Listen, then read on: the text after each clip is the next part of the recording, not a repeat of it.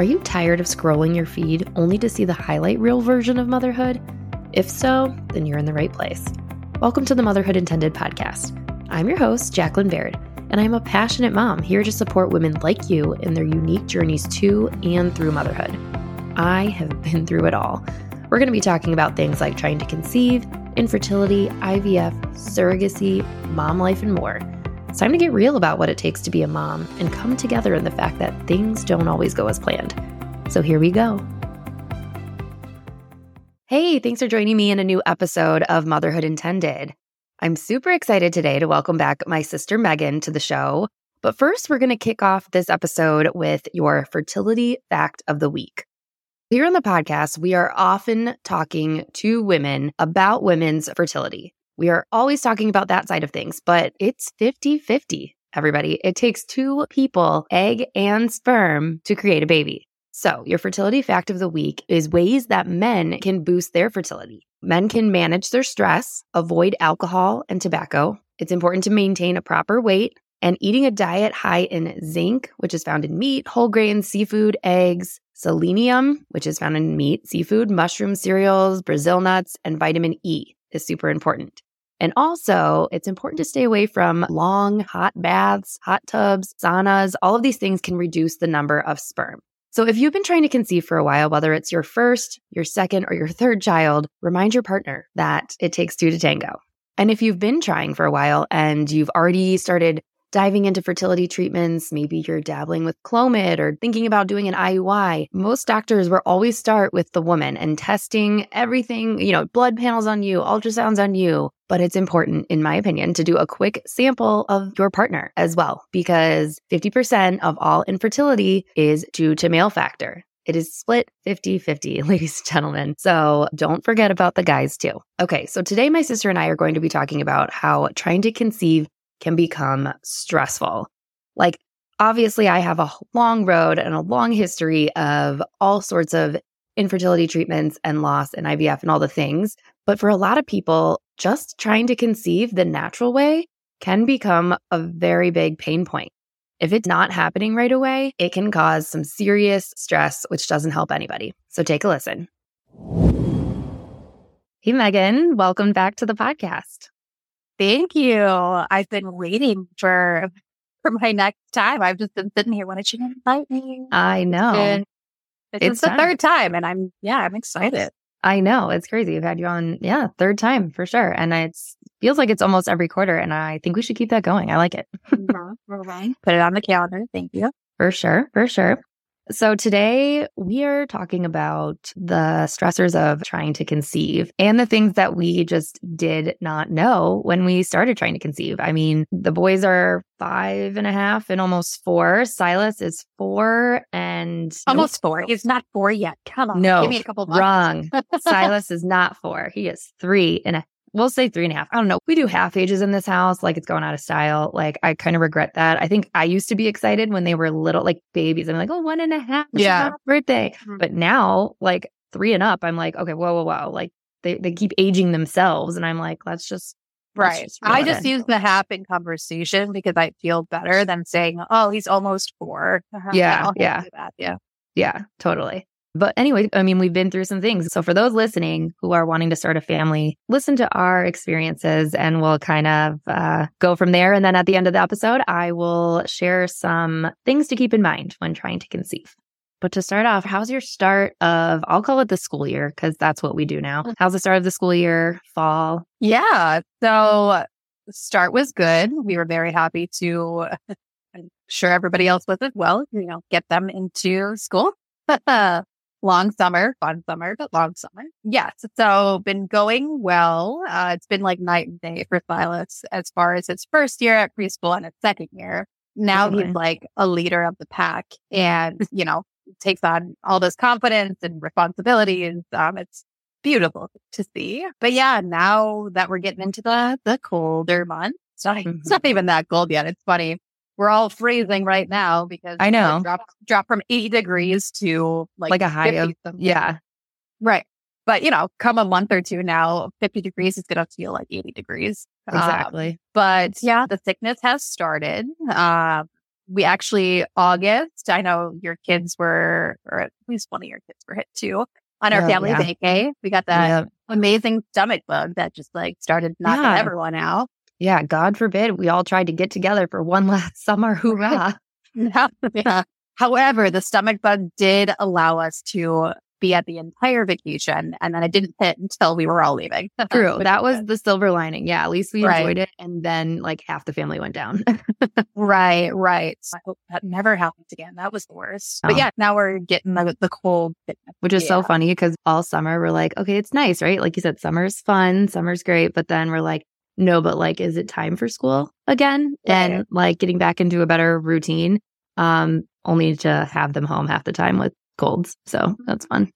Good times. Yeah, absolutely. Yeah. It- it's funny how these things work. I took some time off from work on Thursday and Friday and Monday. Yeah. We were going to go camping. You know, Dan's going to work in the weekend. So, you know, those are his days off. So we were going to do some fun things together. And then, Yeah. like the universe does what it does. Yep. Silent sick starting Thursday. So, Yeah. my PTO was spent with a sick child and just, you know, trying to get there. That is how it works. That's how it works. As you know, Yeah. we, we saw each other briefly on Saturday, and I was like, we're going to do fun fall activities all Mhm. weekend. It's going to be great. And then I was like, okay, Monday, they have off school. We're going to go do something fun. And yeah, no, same. We're just uh, laying low. But I will say it's actually kind of nice, boring, and not what I expected, but haven't had to be anywhere. I, everything was canceled therapies, activities, school Mhm. last two days. So I'm like, honestly, it's kind of nice. I haven't left the house. Yeah. Nice little break, but not fun when they're not feeling well. Yeah. And you got to remember, my child doesn't have a built in friend at home. So I Very am his different. friend. I Very am his different. friend. Yes. Yeah. So we, we did get, you know, I got an hour or two here or there to make some organizing happen at our house. But again, Sure. I had to try and make that fun for the whole group. Um, Yep. so I could actually get that done. But Yeah, valid point. It does help most days when I have both of them to at least even sit next to each other while they're watching TV so they're not alone. Um, Yeah. But depending on their moods lately, ugh, sometimes they just like, get away from me. I don't want to share. Yada, yada. hit or miss. Never know. Yeah. But anyway, speaking of when we were trying to conceive these little angels. so, how old were you when you and Dan were like, okay, we would love to start a family? So I think we, I mean, we'd all, we'd talked about it for years before we got married, after we got married, but didn't like seriously consider actually trying and going for it. I think until 28, I think 28. Mm, Yeah, I think that sounds about right. I think I was, I'm going to say 26, but really like 27 because I didn't know what I was doing. Like us starting to try to conceive at that point, I genuinely didn't even know that there was only like six days a month that you can get pregnant. I was just like, cool, cool, cool. I'm off my birth control. Uh, any day is fair game. I was like, all right, this will work out. It'll be great. But it wasn't until months later I was like, oh, there's like a science to this. Did you know that? Um, it was weird. So obviously, when we started to try to have kids, the timing was around like the time that you had already gone through some shit. yeah. So prior to you going through stuff, yeah, you know, I was oblivious and had all these things in my head, like, oh yeah, like anybody can get pregnant. It's easy, like no big deal. Basically, once you start trying, it's gonna happen. Yeah. But then you went through everything that you went through and, you know, we're close. So even getting educated from you on And- what's going on. And it was yeah. like a span of like three years before I guess you had Silas that I was like trying, trying like real hard. And I Right. and then honestly, I think I'm remembering back now, I probably scared you and all my friends being like, it's just impossible. It's never gonna happen. Like because I remember having these conversations with some friends and then like two seconds later they get pregnant and I'm like, cool, cool, cool. like Well, honestly, you did, okay, you did scare me, but I feel like it was a good scare because when we started trying, it was one of those things where like, "Ugh, this is probably going to take us two years, like yeah, to do this regardless. So like, let's just do it and like whatever happens. So right. the very first month when we started trying, like I was in no way, I didn't even, I don't even think I was tracking anything at that point. I was just like, let's just go for it, go about our business, not even worry about it. Because I had this, you know, idea of based off what you went through that this is just going to take forever. Yeah. Um, so, and of course, you know, when you're not thinking about it, Yeah. we conceived right away, the very first month of trying. Which truly, I think there is something to be said Yeah. about that because obviously it's not perfect science. Like, you know, people love to tell everyone, like, oh my gosh, just, just go on vacation with your husband and it'll happen. Like scientifically that does not work for everybody. Like people have things Right. going on, but I do think there's some truth to it. I mean, think about it. Like overall, your stress levels are lower. You don't have high expectations. You know, down the road, the only time like we did get pregnant naturally, we were not trying. We were very Right. calm. It was just like I was focused on my health and just like being mentally and physically happy. And so I don't know. I think there is something to be said about like just, you know, what's the phrase I always say? Care less, make more. Yeah. No, I think it's 100% accurate. And now that we're going through, you know, we've been trying for number two for eight, nine months, but, you know, been using the app, been using the ovulation test, been doing all the things. So if I'm doing an ovulation test, I'm tracking things. You betcha I'm thinking about it all the time. Right. And I am probably doing a disservice to myself in some ways by doing that because of, yeah, reflecting on the first time. Granted, like life was different. You know, when Yeah. you have children, the stress level just automatically goes just like naturally you're more stressed and busy and all the things. right, right. So like this last month, I went away with the ovulation test. I didn't do anything. And like we just lived our life and didn't think about it. Not to say that that's going to work, but, um, But hey, trying something else, you know, I mean, and I'm sure it feels better just to like take a break from paying too much attention, you know, Yeah. not too much, and it- paying attention, I should say. Yeah. And I think the the stress now is more so that like, okay, they're already gonna be, if it does happen for us, they're already gonna be 4 plus Mhm. years apart. So I'm trying not I know there's like tons of benefits to having like an older, older sibling as Yeah. well. So it, it was really. Dan actually sent me a couple, I think they were like TikTok videos, but people like, oh, when they say like, you know, having a big age gap between your kids is bad. And then you see this little tiny girl and her older brother's coming home from school and it's like the cutest interaction and like so much love. So that's been helping. Okay, I love seeing those videos too because yeah, with the baby we're expecting, you know, Noah, I think there'll be like almost four and a half years difference. So yeah, I think for anyone listening and maybe for you too, because it's hard to get wrapped up in fertility math. Don't do it. Mm-hmm. Fertility math, anyone listening, fertility math is a little deflating because we played that game all the time and Josh will start to like calculate how old he'll be when like our kids are certain ages. And I'm like, okay, but let's just not because everything is gonna land where it lands. And then that's the life. It might not be the plan that was intended, but that's the thing. We all know this. That's the thing about plans. They don't go, it's a new dream, right? There are so many people out there who are like, okay, they say it's the perfect two to three years between every kid. And we're just knock them out. And that's just how it's gonna work. It doesn't always work that way. And truthfully, like on the opposite side, I didn't really think that, like with Noah doing that frozen embryo transfer, I did not think that it would take right away. I thought we got lucky with Hunter. So I was like, okay, let's Mhm. like, I don't want to do cycles back to back. That way we have some wiggle room, you know, for them to be two years apart. And, um, you know, they're less than two years apart. And that wasn't the plan either. And that was a little overwhelming. Mhm. And now it worked out, I guess is my point. So I think it's cool. We're different moms, you know, with four years in between. So there's benefits to that as well.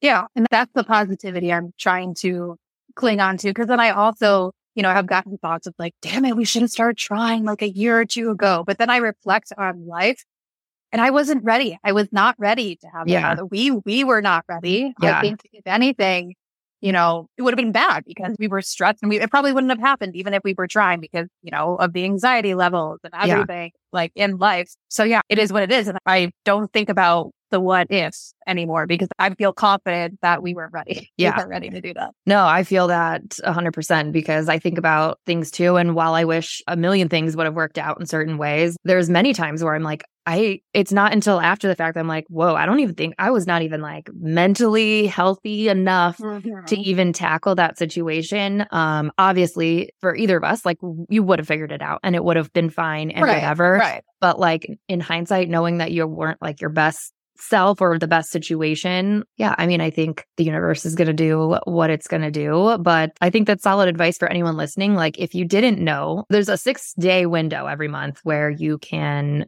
get pregnant and that's due to ovulation and that sperm can live for like up to five days and like you mentioned ovulation tests and apps are very helpful i remember like when it was just getting very daunting and it's like month after month and it's not happening and you're tracking and you're tracking. I, I remember telling Josh, like, okay, we're just, let's just not worry about it. I'm not even going to tell you. I mean, sorry to throw him under the bus, but like he's not the best with calendars anyway. So it's like, he doesn't know unless I tell him, like, this is the week mm-hmm. or whatever. So I'm like, you know what? I'm just not even going to make it a thing. I'm just going to keep it to myself. Like, I know what days it is, but I'm just not going to. And honestly, that worked for a while, but then it just felt like I was carrying the pressure by myself. And Yeah. so I think you just got to find what works for you and what feels good. If it feels good to be knowing everything and tracking that ovulation, then go for it. If it feels good to just like let it all go and just see what works out, I think that works too. It, it's funny you say that because I, I tried to say, so Mhm. I, Like a sneak first it was attack.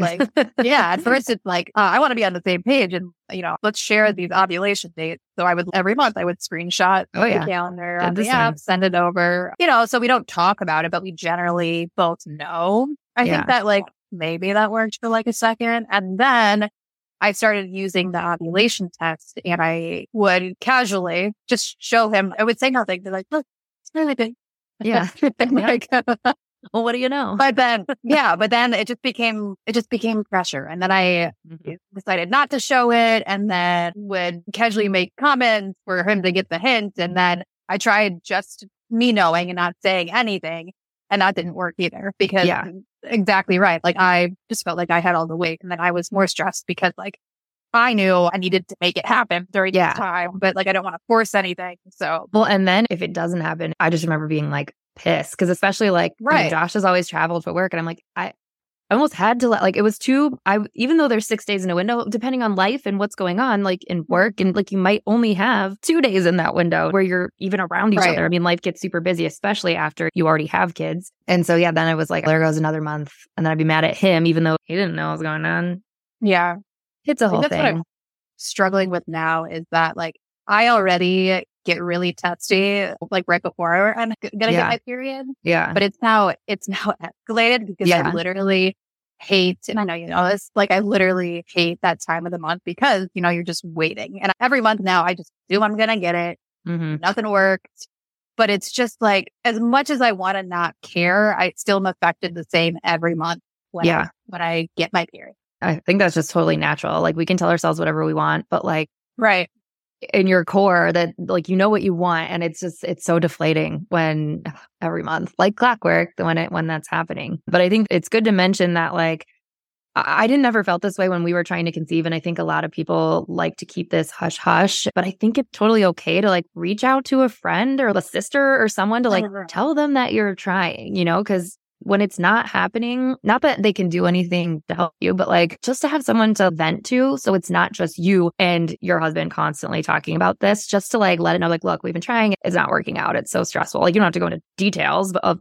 your Mhm. personal life, but you know, just to like some someone else knows and to kind of vent about it. Um, I think that's helpful because a lot of women are afraid to do that. Like it doesn't have to be this big secret that you're trying and it shouldn't Right. be, be any more pressure because everyone has their own stories and path to Yeah. getting pregnant and all that good stuff. I 100% agree with that. And I think there's also benefits, not saying that you need to like announce it to the world, like, I'm trying. I'm Yeah. Trying.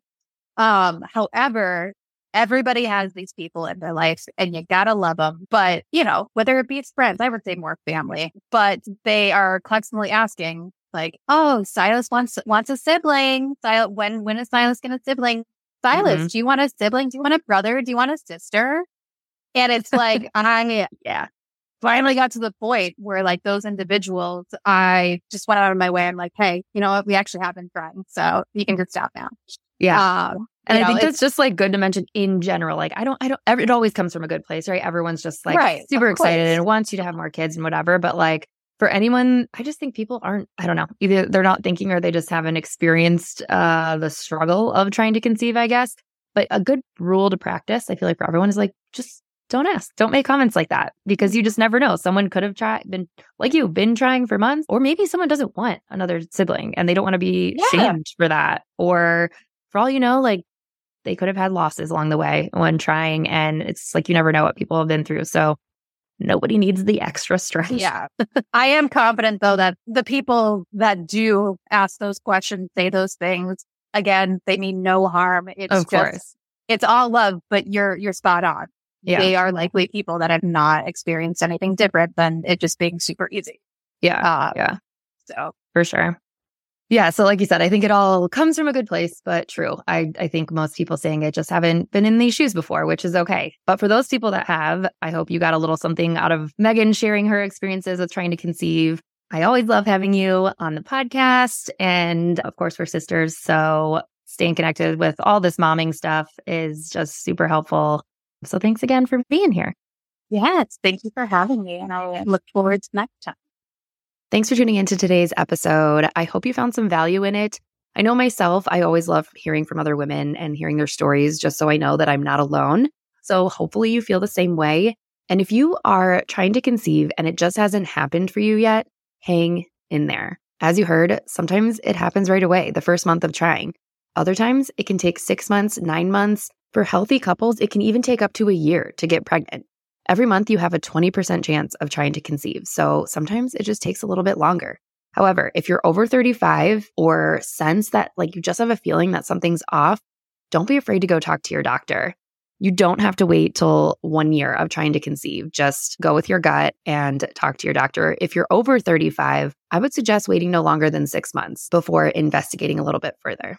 So, whether you are trying for your first baby, your second, your third, I know waiting is hard. Month after month, getting your period, still not seeing that positive test can really take a toll on someone. So, I'm going to give you a few tips to kind of get you through this season of life. As you heard, things like ovulation predictor kits and taking your temperature and maybe using an app to keep track of your period, things like that can be very helpful in speeding up the process. The more you know, right? At the same time, I totally understand that it can add like a new layer of stress, especially with your partner when you're like telling them, okay, we've got this window, look alive.